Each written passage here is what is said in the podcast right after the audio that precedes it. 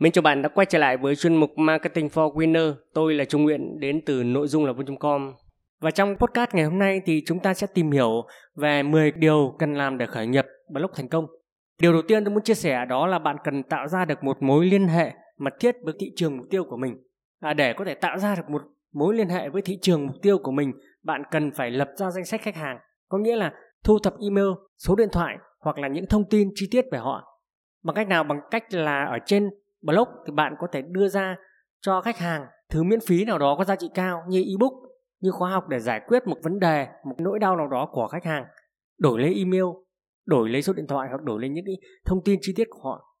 Nhưng mà nếu mà bạn mà bán một sản phẩm vật lý thì bạn có thể tặng họ miễn phí một cái sản phẩm nào đó gửi đến họ thông qua địa chỉ mà họ cung cấp trong form mẫu mà bạn đang thu thập thông tin khách hàng đó. Đó là điều thứ nhất ở trong việc tạo ra mối liên hệ với thị trường mục tiêu.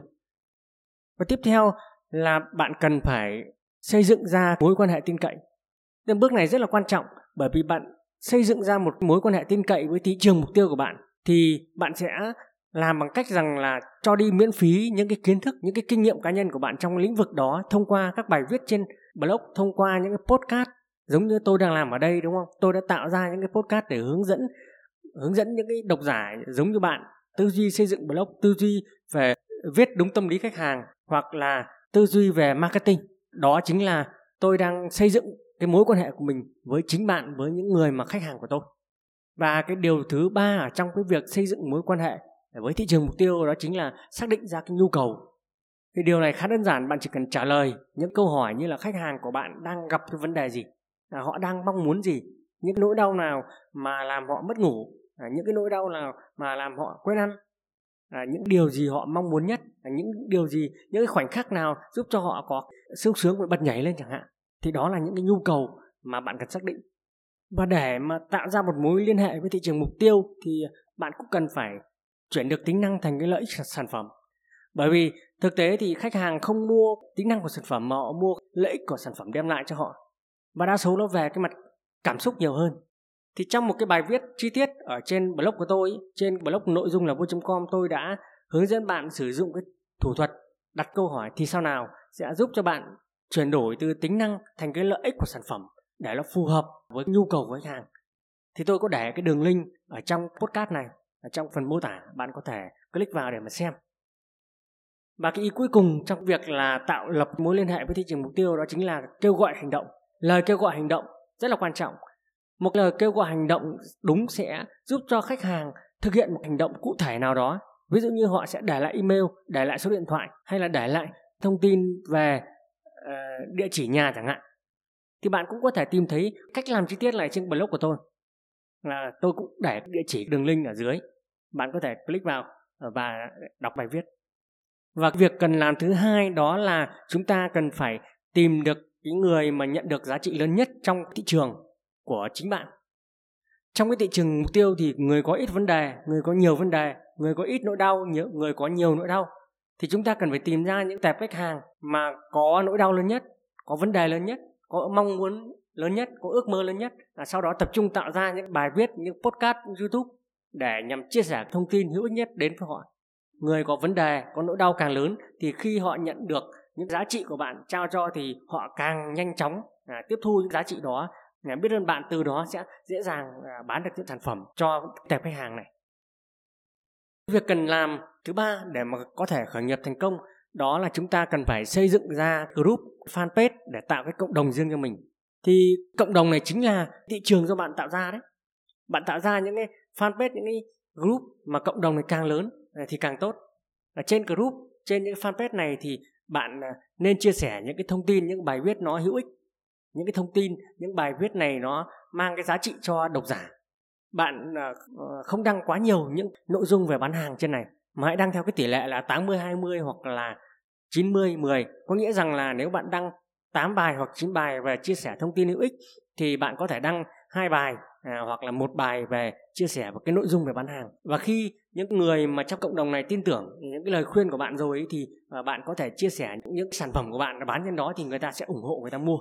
đó là hình thức mà xây dựng group và fanpage cho cộng đồng của riêng mình. Và cái việc cần làm thứ tư để bạn có thể à, khởi nghiệp blog thành công đó là cam kết tạo ra những cái nội dung à, có hữu ích cho cái cộng đồng của mình. Sau khi có được cộng đồng rồi thì bạn cần phải cam kết là tạo ra những cái nội dung mà có hữu ích nhất. Đặc biệt là những cái nội dung này phải là cái nội dung mà bạn sáng tạo ra thì nó là tốt nhất tránh đi copy à, tránh đi copy những cái bài viết ở trên mạng hay những cái cộng đồng khác mang về à, nó thành của mình thì rõ ràng là sẽ không có được một cái ờ, giá trị nhiều. Bởi vì cái những cái nội dung đó là nội dung copy không phải cái nội, nội dung mà bạn tạo ra. Chính vì vậy mà nó sẽ không có sự chuyên sâu kiến thức và bạn sẽ không tạo được cái niềm tin từ những thành viên trong cộng đồng đó. Và cái việc cần làm thứ năm đó là chúng ta cần phải xây dựng các mối quan hệ có chủ đích. Cái việc này nó quan trọng bởi vì là khi bạn à, làm online khi bạn xây dựng blog thì bạn cần phải rất nhiều những kiến thức khác nhau những kiến thức chuyên sâu về kỹ thuật những kiến thức về marketing online à, những kiến thức về cách sử dụng những công cụ những thủ thuật. Thì rõ ràng bạn cần phải học hỏi rất nhiều thì bạn cần phải có những cái nét quốc kinh à, rất là lớn rất là rộng. Và những người mà chuyên sâu hơn bạn thì bạn cần phải chú tâm đến họ và có thể kết bạn trên ờ, Facebook hoặc gửi mail hoặc mời họ đi cà phê hoặc tham gia những khóa học họ tổ chức để mà ờ, kết thân với họ, để mà từ đó học hỏi thêm những cái kiến thức ờ, chuyên sâu từ họ. Và cái điều thứ sáu đó chính là không cần phải